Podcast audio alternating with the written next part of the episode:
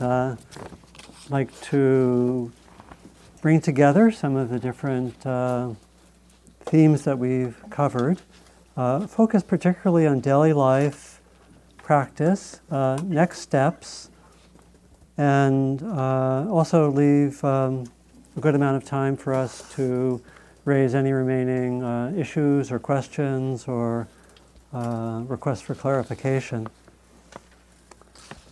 So I thought I'd read uh, first uh, something which really expresses the spirit of the third foundation of mindfulness, which is again uh, mindfulness of the of the chitta or the mind and heart, and uh, this is from a, a Thai teacher named Achan Moon, who is the teacher of Achan Chah, who is the teacher of Jack Kornfield. And uh, there are pictures of him in the Gratitude Hut, and you can find, I don't know if it's out on the table, but there is a, an accessible biography of him. That's, uh, Sean, do you know whether we have any copies of the biography of Achan Moon? Achan means teacher in, in Thai. Um, anyway, he was one of the great teachers of the 20th century, and the biography is very, very moving. Um, the, at that time in Thailand, practicing around 1900 and thereafter, there were it was uh, quite different. Thailand changed so much between maybe 1940 and, and, and the present time. You know, I think 80% of the forests have been cut down in Thailand. Um, and uh, it was very, very different at that time. And the biography is very, very moving to read. They were practicing. He would, he would assign uh, people under his guidance who had some issues about fear. He would ask them to do walking meditation outside of a tiger cave. think, you think things are a little rough up at our retreats, you know, and so forth. So and um, a lot of uh, very, uh, very focused practice. So this is what he said in the spirit of the uh, third foundation of mindfulness, the emphasis on mind. He said, of all the many things that people value and care for in the world, a person's mind is the most precious.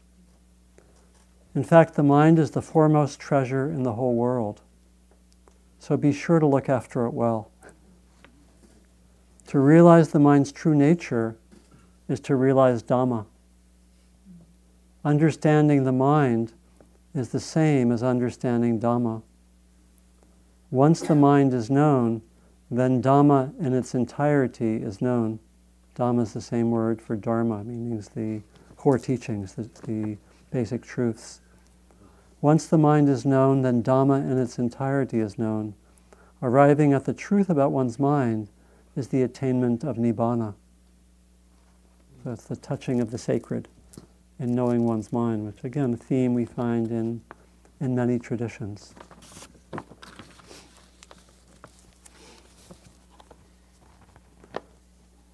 So again, how to move in that direction. And I think again we can see that the, I'll be repeating a theme which I think is important to repeat, that the, at the center of the third foundation is the ability to be with what's happening in the mind and the heart in our experience increasingly without being taken over by reactivity, by the grabbing hold or the pushing away, and to be with uh, sometimes difficult states of body or mind or heart, and to be able to be with them with some degree of spaciousness, sometimes not too much, but with some degree that permits us to have the space to ask what is a good response right now, rather than simply be taken away by the mind state, the body state, the, the emotion. That's right at the core of this. The, in other words, the teachings of the third foundation point directly towards the possibility of freedom in relationship to the mind. And to go more deeply into the mind and heart is also to start to open up in the way we were talking about at the end of the last session to this deeper aspect of, of freedom.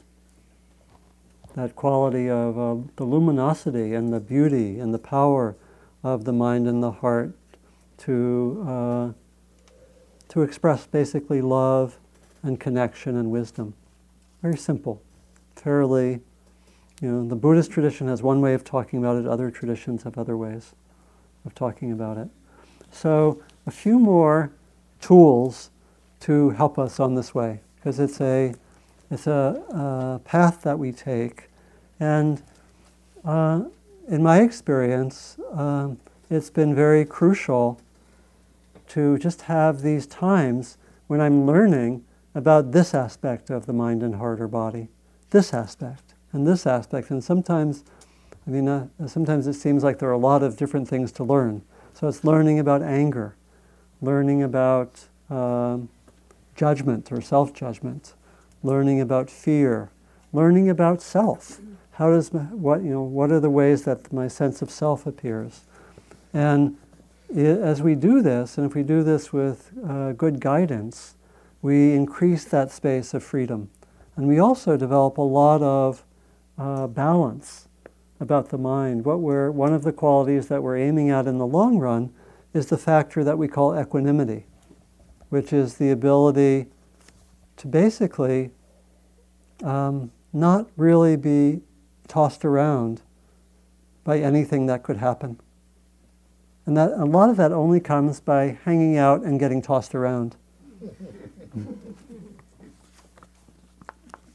It's, some, it's a little bit like the famous saying of Mark Twain. He says, um, let's see, how does it go? Um, good judgment comes from experience. Experience comes from bad judgment. Something like that. I think I'm gonna, I don't know if I got that quite right, but that, it's that spirit. And so, in a way, the learning process occurs by just being present with whatever is there, seeing how we get lost, and studying it. And there's something about the process which moves towards learning.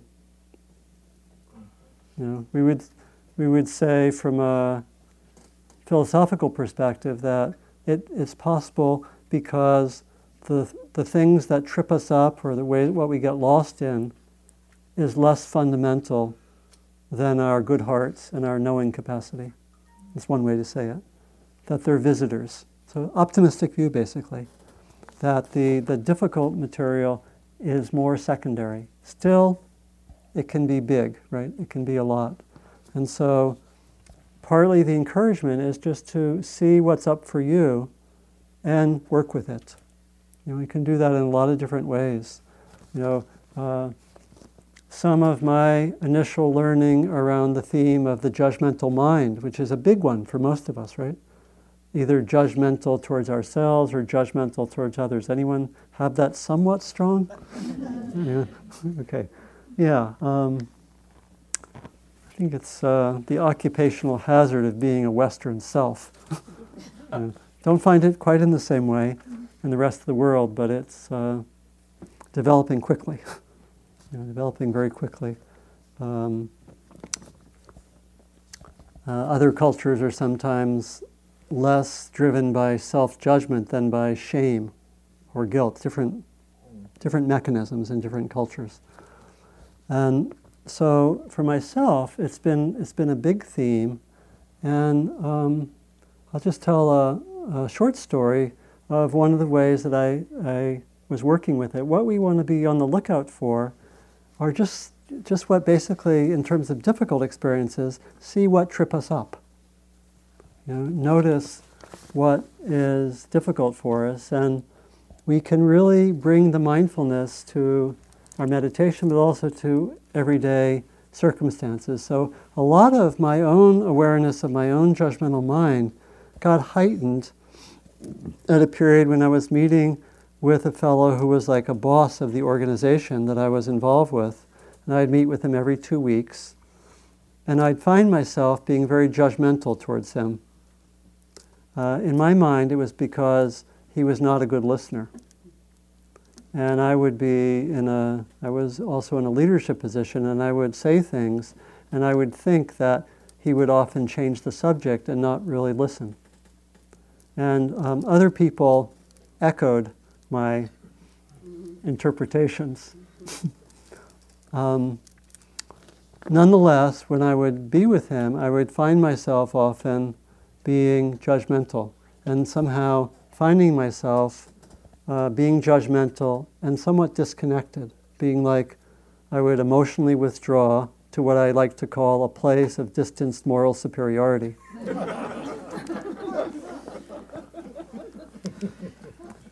and uh, but I didn't really, I couldn't really say that until I had studied it a lot, and so there was something at that time.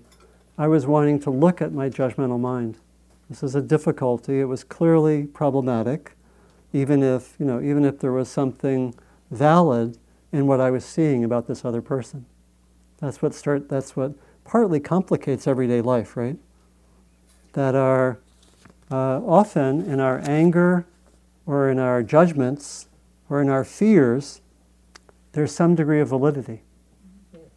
Right? That's what makes a lot of this tricky. right?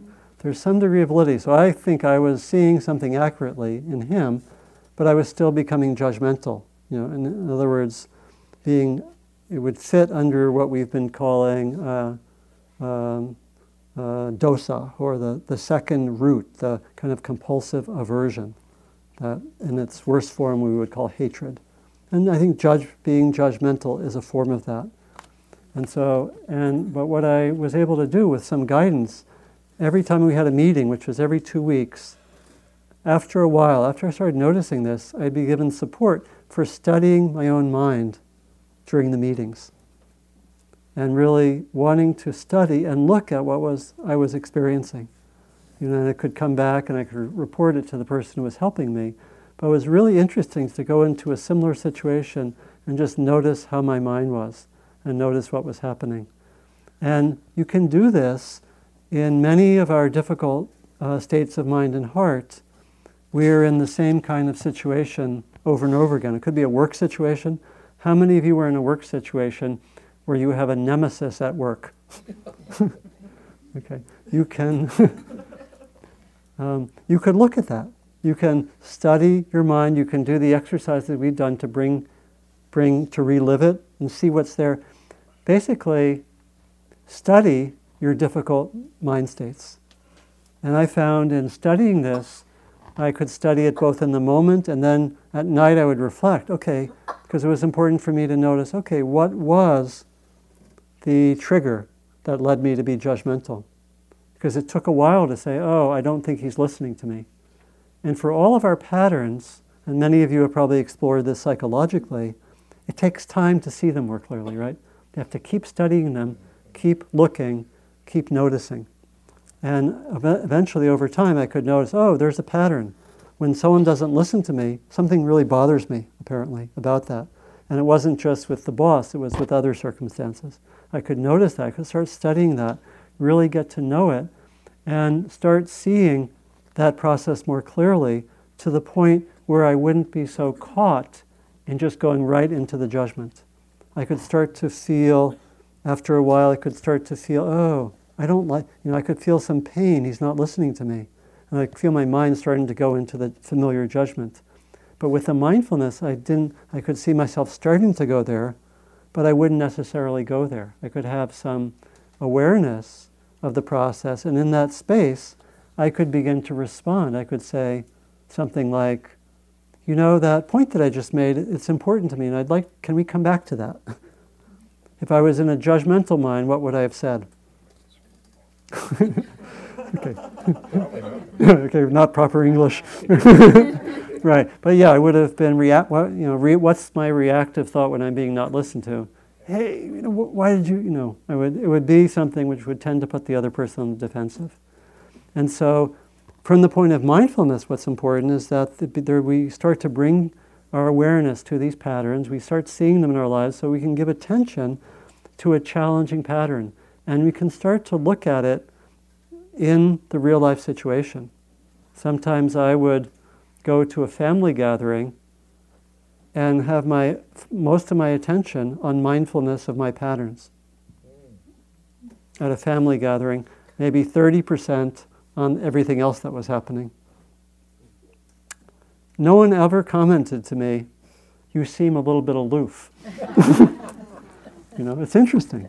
It's interesting. I think so. There's a um, do some experiments. Yes. You know, explore. You know, see see what's possible. And then related to that, a few a few different points. I want to come back to that uh, point about mindfulness is a tremendously valuable tool, but it's not always possible.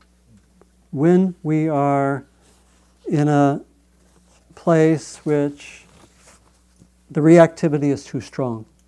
You know, and there, we gave some examples of that, sort of some of the maybe certain states could be very depressed states. We're just so immersed in it, there's almost no room for mindfulness at a certain moments. Maybe panic attacks, certain moments, it's too strong in the body. Uh, maybe certain uh, experiences related to trauma could be like that. Another might be when one starts judging oneself at a very vulnerable time, like the middle of the night, right? You wake up in the middle of the night, something I believe has gone horribly wrong and I'm to blame. It's the middle of the night. My defenses are down. and the judge, the judgment mechanism is not merciful. and so what to do at those moments? I think is a whole again, it's a whole way that we want to be wise about when we use mindfulness. Mindfulness is not always appropriate. Or trying to be mindful is not always appropriate. If we can be mindful, I think it's always appropriate. And there's, you know, there are texts that more or less say that, like the seven factors of awakening. In those texts, it says mindfulness is always appropriate if we can get there, but we can't always get there. And that's, it's a, again, very crucial to know when I can be mindful and when I can't and again, to repeat myself, um, we really need to know the distinction be- between being lost in something or overwhelmed by something and being mindful. We can easily confuse being lost in something for actually being mindful.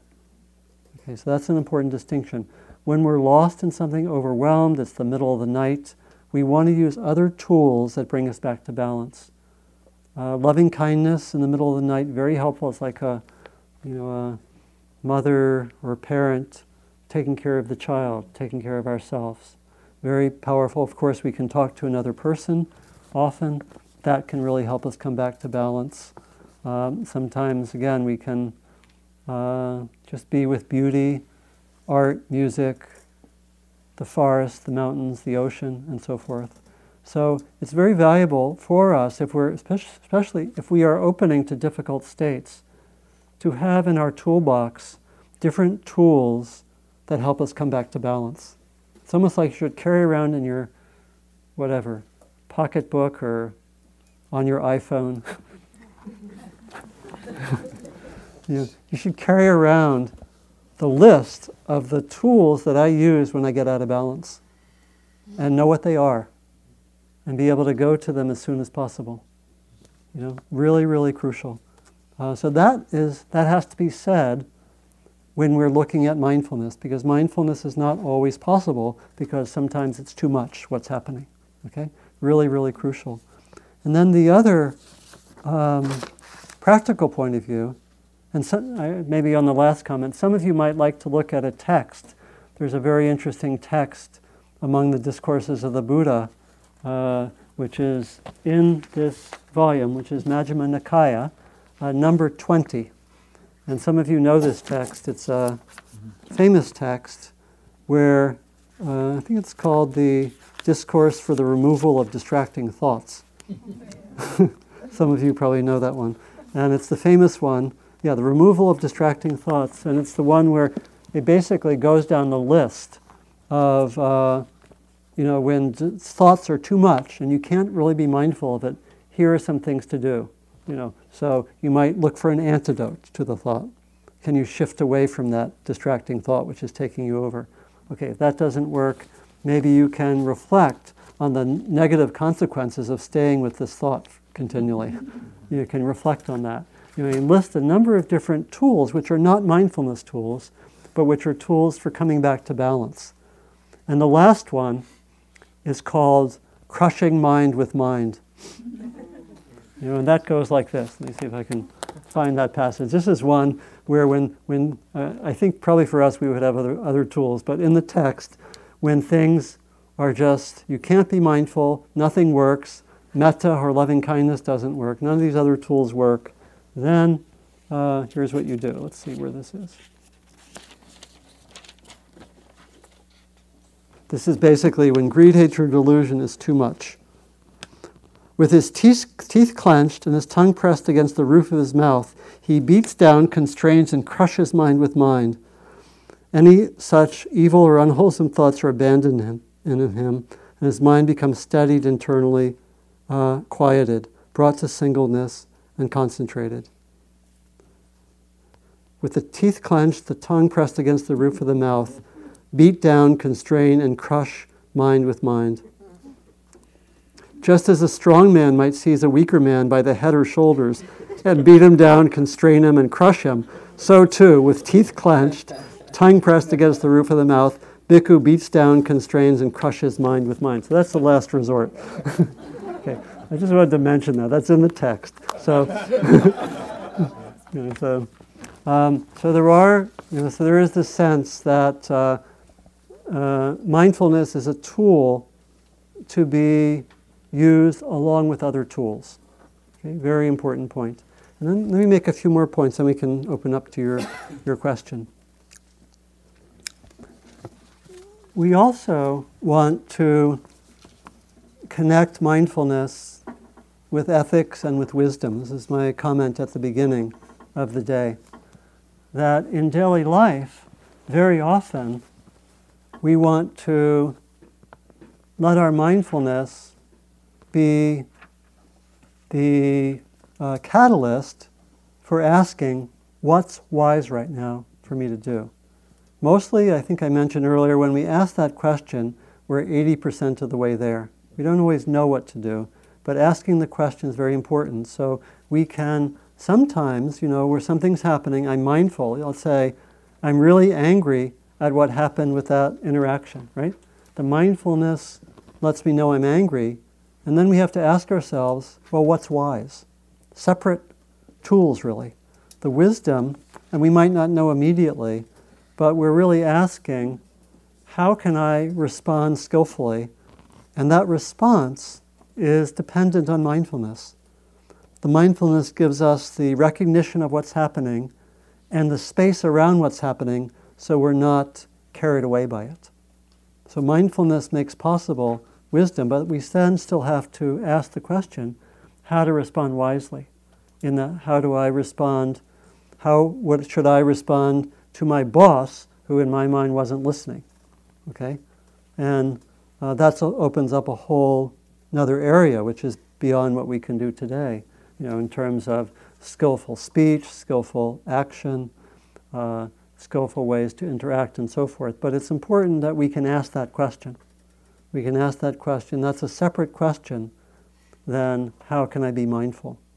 You know, and very often, again, the mindfulness makes possible that question to be asked. So that's really crucial.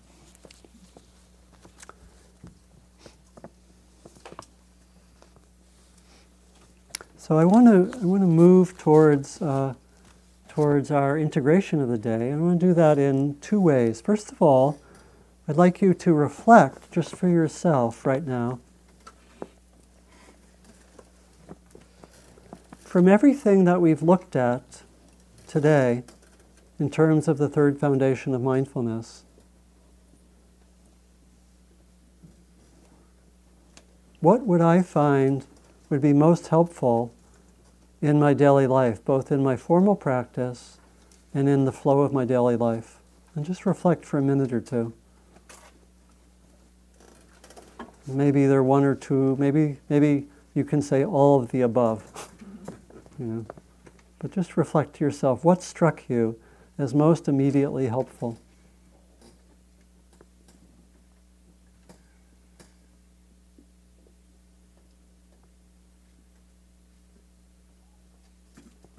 And where would you like to learn more?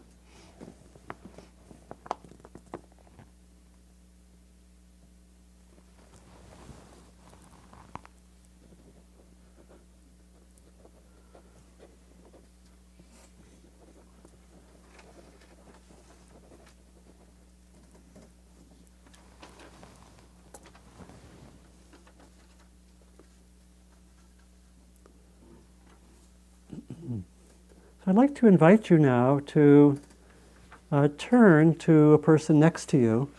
I'd just like to invite you, as much as you care to, to share, each of you, maybe for about three minutes, and I'll ring the bell when we change, just to share uh, what, you, what seems important to you, both what you might want to bring into your own life and practice on the one hand, and then where you might like to learn further on the other. So find a partner and introduce yourself. Raise your hand if you need a partner.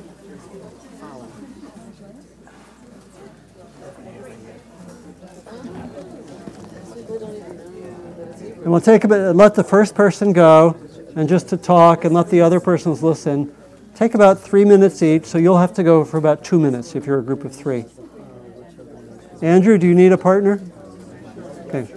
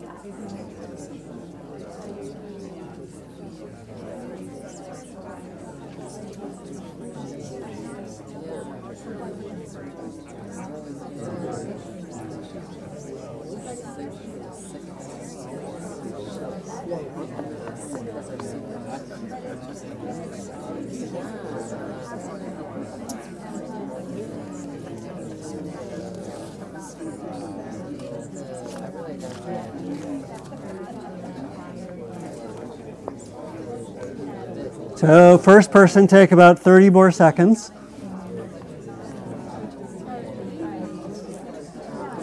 And if you're in a group of uh, three, you should have shifted.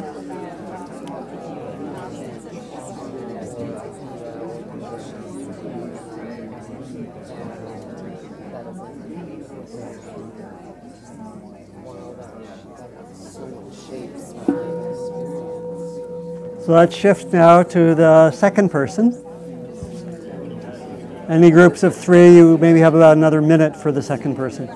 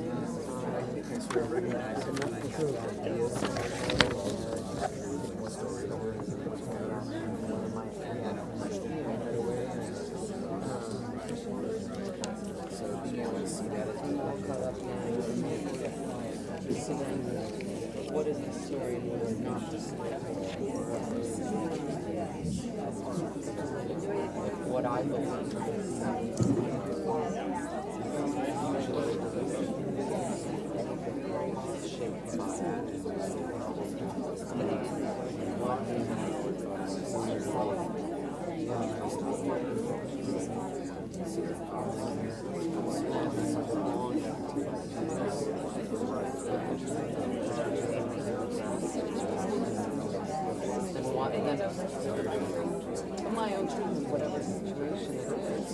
Situations and all the stuff. It's like what happens.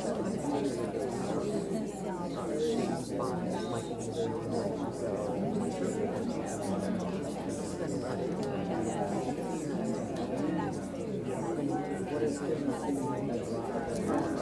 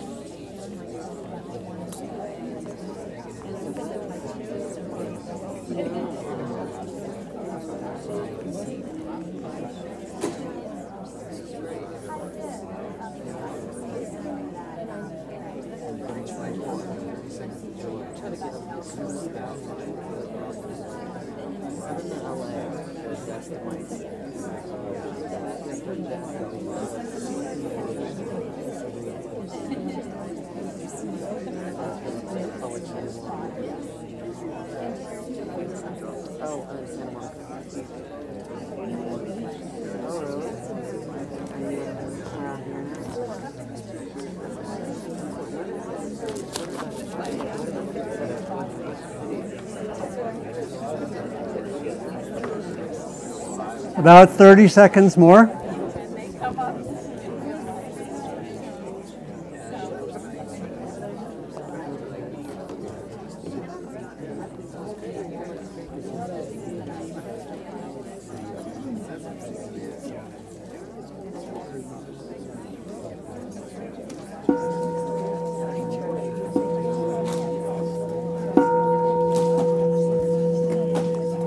Whatever way you'd like, uh, thank your partner.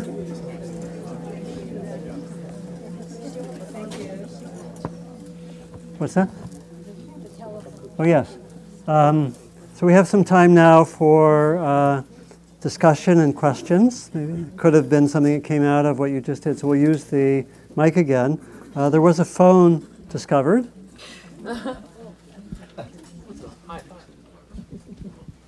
Yeah, is any, is, is this, now, we don't want you to have too much letting go. or a sense of no self, or, okay. Or no self.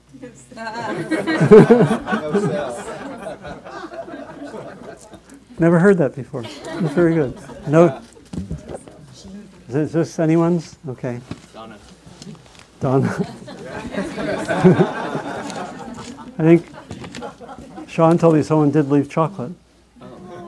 Okay, please, please. Okay, we, so we can use the mic and the. or Did you have one yourself? I do, but Okay, why don't you have hers first and then you second? who was it? You guys leave your hands raised, but I don't. Sorry. or- I've been, I've been having an internal dialogue with you for hours over over the um, getting yourself back to balance. Oh, yeah. Because it sounds like the dictum is, "Thou shalt not be out of balance," and if thou is, thou should work really hard to get back into balance. So maybe that's just my own, obviously.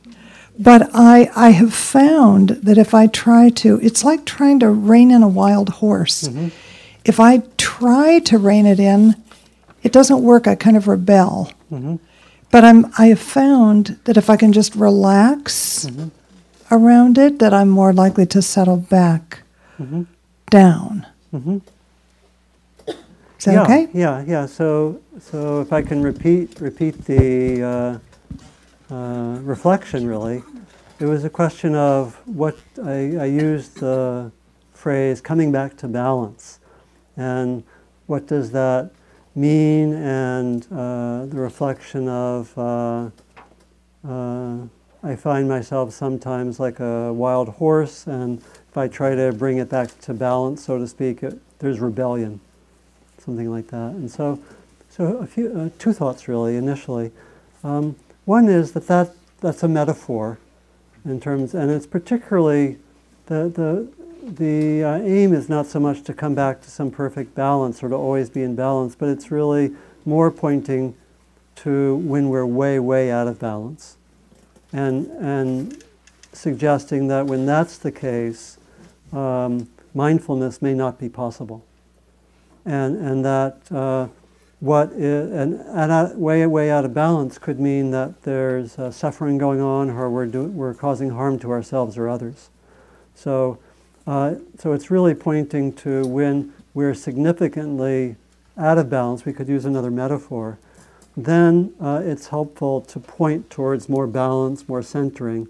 But that could be done in all sorts of ways, and I think the way you're talking about is one way, that you don't do it by, as it were, uh, getting the horse and you know using force and you know controlling the horse. That maybe uh, you know one metaphor that's used in the text is uh, I think it's it's an image that let's say you have like a a wild bull in a very con, con, confined space, right? And the bull is just causing all sorts of damage in the confined space. But if you give the bull a big pasture, uh, there won't be that damage, and eventually the bull will settle down, right? So, it's when I use the phrase "coming back to balance," it could mean all sorts of ways. Not necessarily I will control this and bring it back to balance myself through my intervention. It could be, it could simply be I might know that when I'm out of balance, what really helps is to not try to force it, but just uh, not put pressure on myself and and let my uh, mind relax, basically. So, so I think I think we're um, looking in the same way, but and, and so we could just think of it as each of us would know what to do. For some of us, it might be a little more goal directed. For others, less so. To to come back to balance. Yeah, yeah. You're welcome. So okay, so real quick comment and then a Yeah. quick question. So to Richard's point, I, something I started doing a few months ago was doing a couple of sitting meditations each week at my office after business hours, just to like Well, feel more that way during the day, and I think that's helping. Yeah. It's just, that, I mean, it's it's a little difficult. It was difficult at first getting it going. It felt kind of strange doing it there, but I think over time it's Yeah. helped the working hours. that's great. Um, the other question, just because I missed the first two of these, what what is this sort of where, where do these four foundations come from? What's the historical setting? Is this is this sort of the teaching of the Buddha? I mean, where what what? Yeah. And okay, Um, yeah, so first of all, on, on your uh, finding times at work, that's fantastic. And, you know, I mean, there are some work situations which, some workplaces which bring meditation into the workday. You know, I think among them, a lot of our high tech places like Not any Google. law firms. Huh? Not any law firms. right. I'm a, I'm a lawyer. I do it. You're a lawyer, Not okay. not any law firms, my friend. Okay, so, knows I do it. I don't tell anybody either. okay. Okay. Okay. Um, yeah. Yeah. So, um, but finding you know finding ways to do that is great. I'm sure there will be many law firms in the coming years where one doesn't have to hide practice.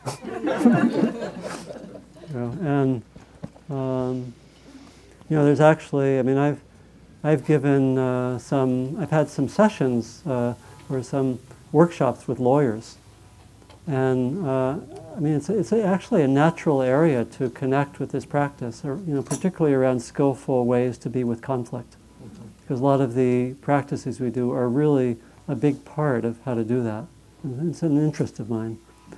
Um, so, so that's great, but for, for all of us uh, in other work settings, to try to find ways to you know, increase mindfulness. And a lot of people, they just find little five or ten minute periods where you can connect mindfulness with the workday or just when you're like i said when one's walking and that's you know that's a big part of how we bring these into our lives and strengthen mindfulness because the formal meditation is great but the real center of gravity is the you know the most of what we spend our lives at and so if we can bring mindfulness there that's really that's really important and then the the origins of the foundations of mindfulness um, uh, the Buddha, they, they are, it is from a discourse of the Buddha. It's the, in, in the, in the, uh, in this, um, there are two versions of it. One of them is in this book. Uh, it's uh, the 10th discourse in, in, the, in the Majjhima Nikaya. Majjhima Nikaya just means middle length discourses. So they're, they're, and you can find online uh, a lot of versions of it. You can um, get this book, or you could, again, this book, uh, Satipatthana, is the book that's recommended for everyone doing the four day long series. but it's a state of the art scholarly book by a, a German monk practitioner named Analayo, who's been here, who comes to the, I think he's going to be in Redwood City later in the next year, I believe.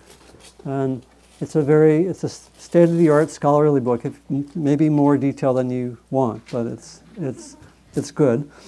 And um, I think the, uh, you know, the, the mindfulness tool that is developed by the Buddha is taken by scholars to really be his particular innovation.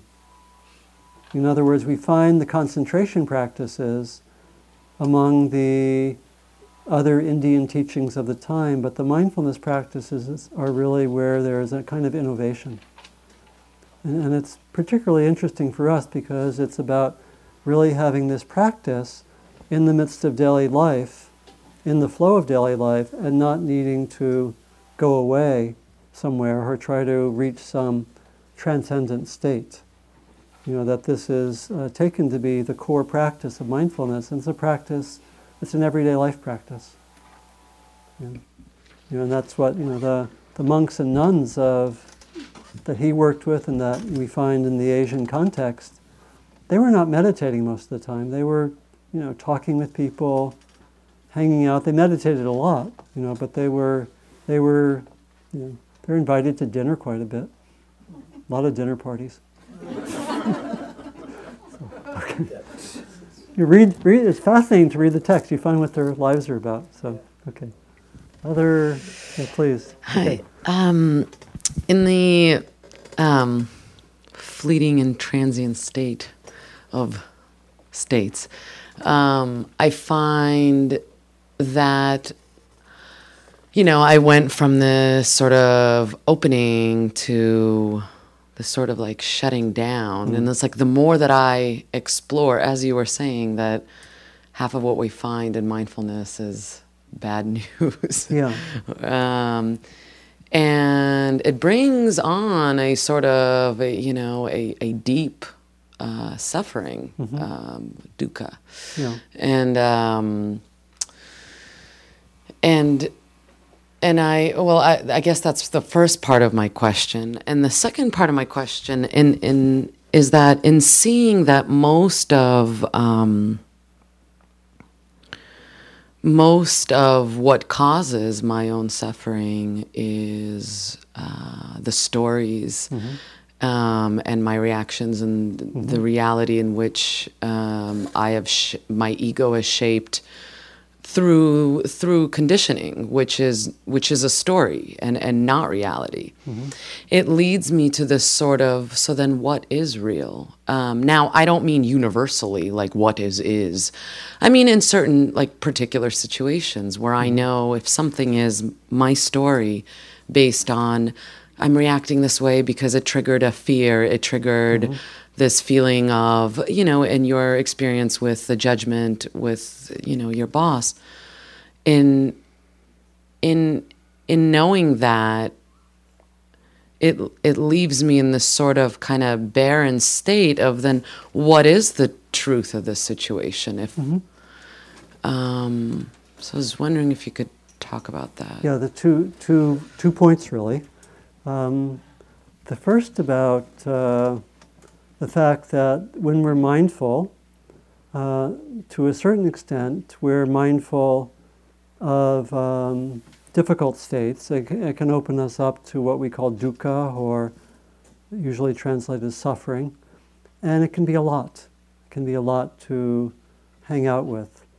And so, um, generally, generally speaking, and I find this very explicitly when I work with people around judgmental mind and ask people to be mindful of judgments.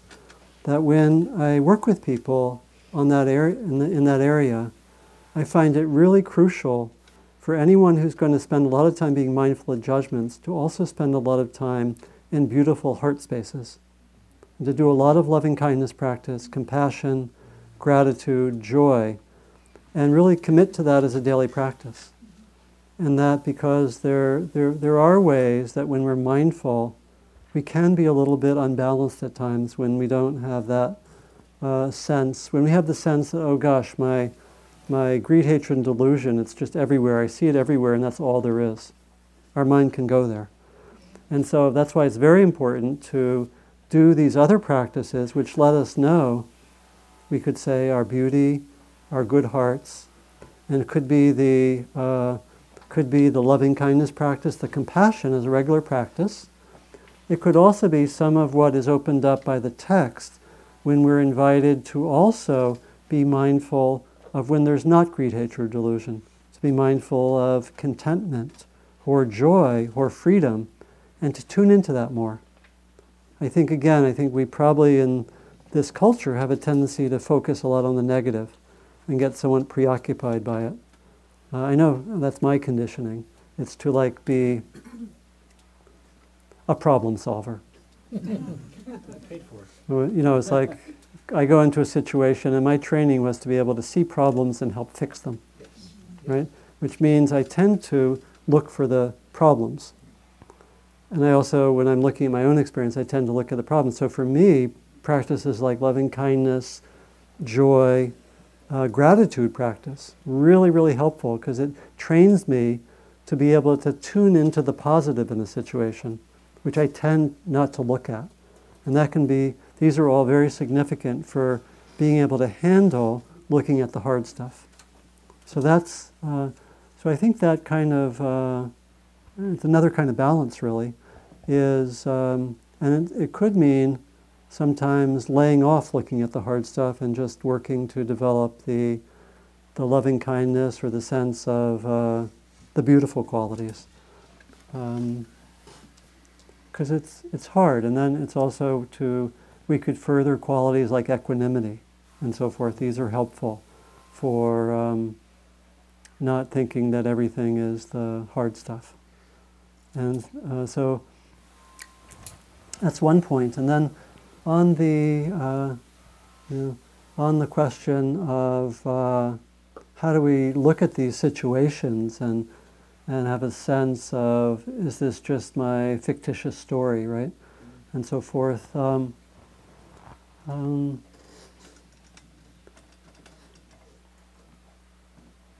I mean, it's interesting. I, you know, with what I've seen very clearly in looking at the judgmental mind, is that the judgmental mind typically is a mix of seeing some truth or some recognizing something and getting it caught with reactivity.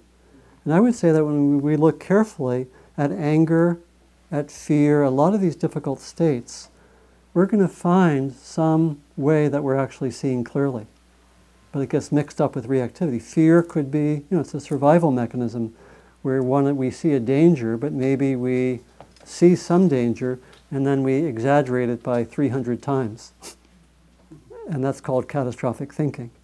You know, where we get a storyline where we think that a possible scenario is totally what's going to happen and maybe already has happened. And so there can be some truth value. When I was seeing my boss and being judgmental, I was noticing something accurately about his behavior.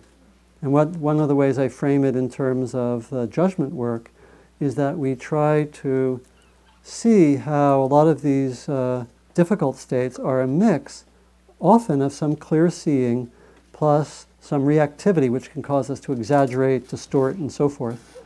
And when we deal with the reactivity, partly through mindfulness, partly um, sometimes through heart practices, then I could take that um, noticing that accurate noticing, he's not listening to me, he's changing the topic. Or how, uh, maybe I would want to phrase it a little differently.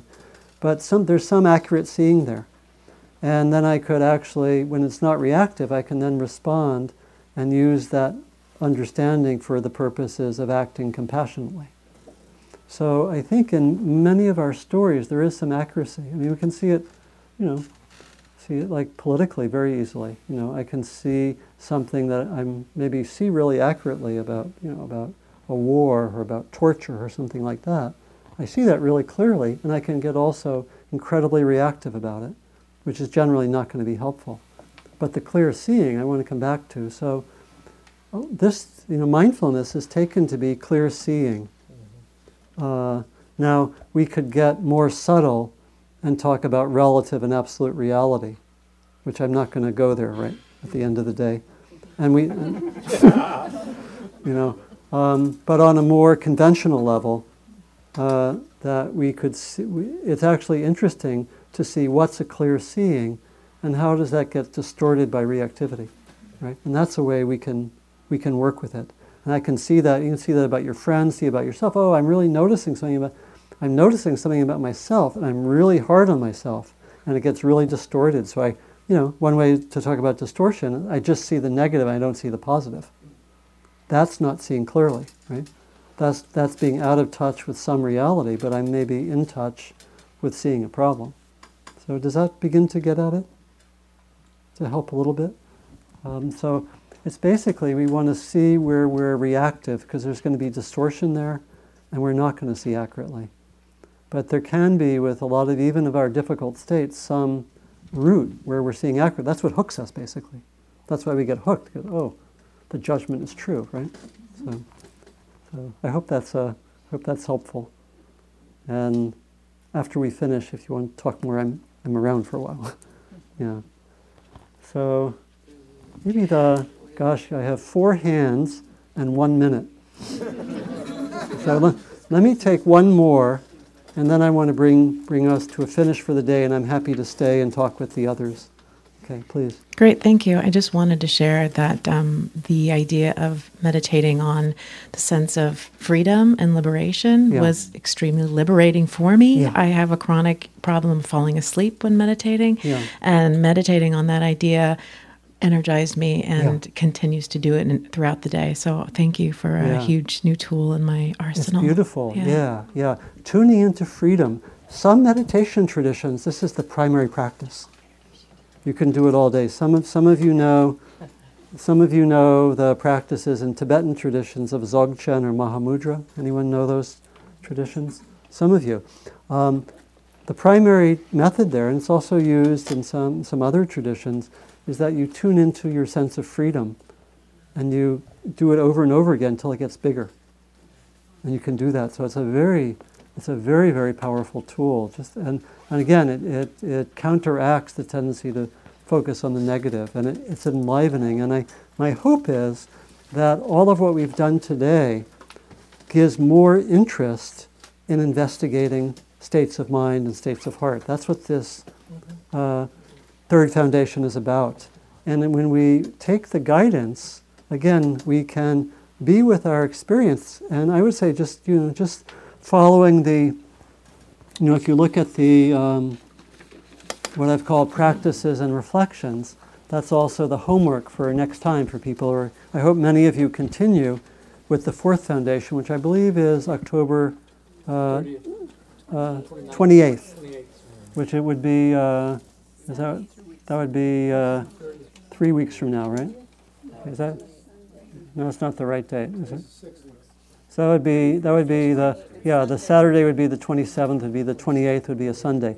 So my hope is that you can use some of these practices. Though, but I would really recommend just taking one or two practices which seem to energize you. And the potential of these practices is that can, they can bring interest and curiosity and investigation and really energize our practices. So we're saying, oh, look at that.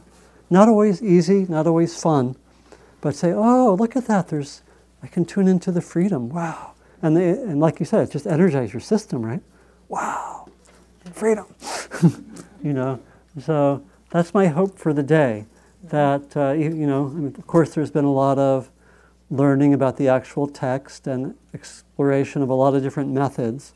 But I hope most basically this gives energy for all of us to um, take our lives and our mindfulness practices as chance to really look, investigate, uh, explore, and enjoy the uh, enjoy the joy of learning. Really, it's really the joy of learning, investigating, and growing, because that comes with it.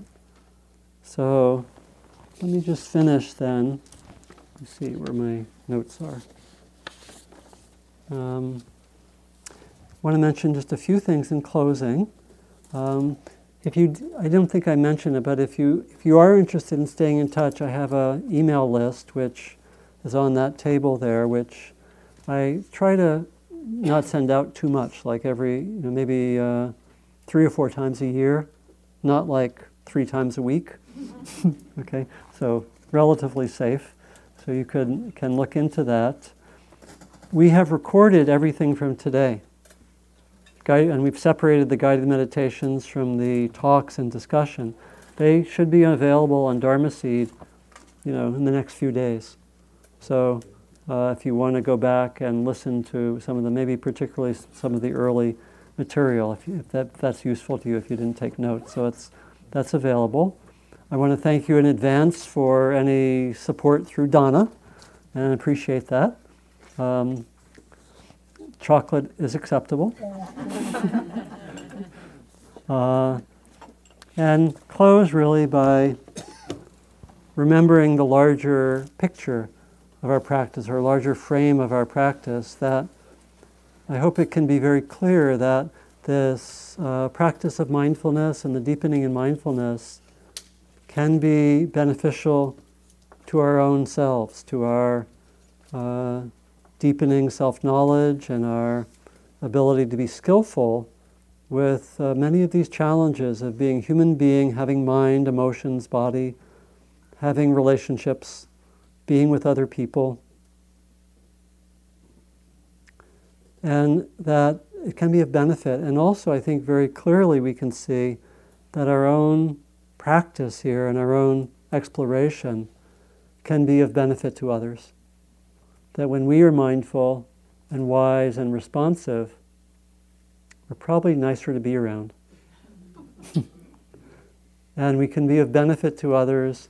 And we can also remember that, uh, as is said many times in the tradition, that our ultimate intention for all of this is to benefit others. And we are maybe we should say to benefit all beings, and that we are included among all beings. So let me thank you for your um, sincere interest, and really, I can tell sitting up here, there's a lot of really good attention has happened. I can, I can see that really people are following this, and really, it's fascinating material. And I want to thank you for your attention, and uh, look forward to uh, seeing you next time. Thank you.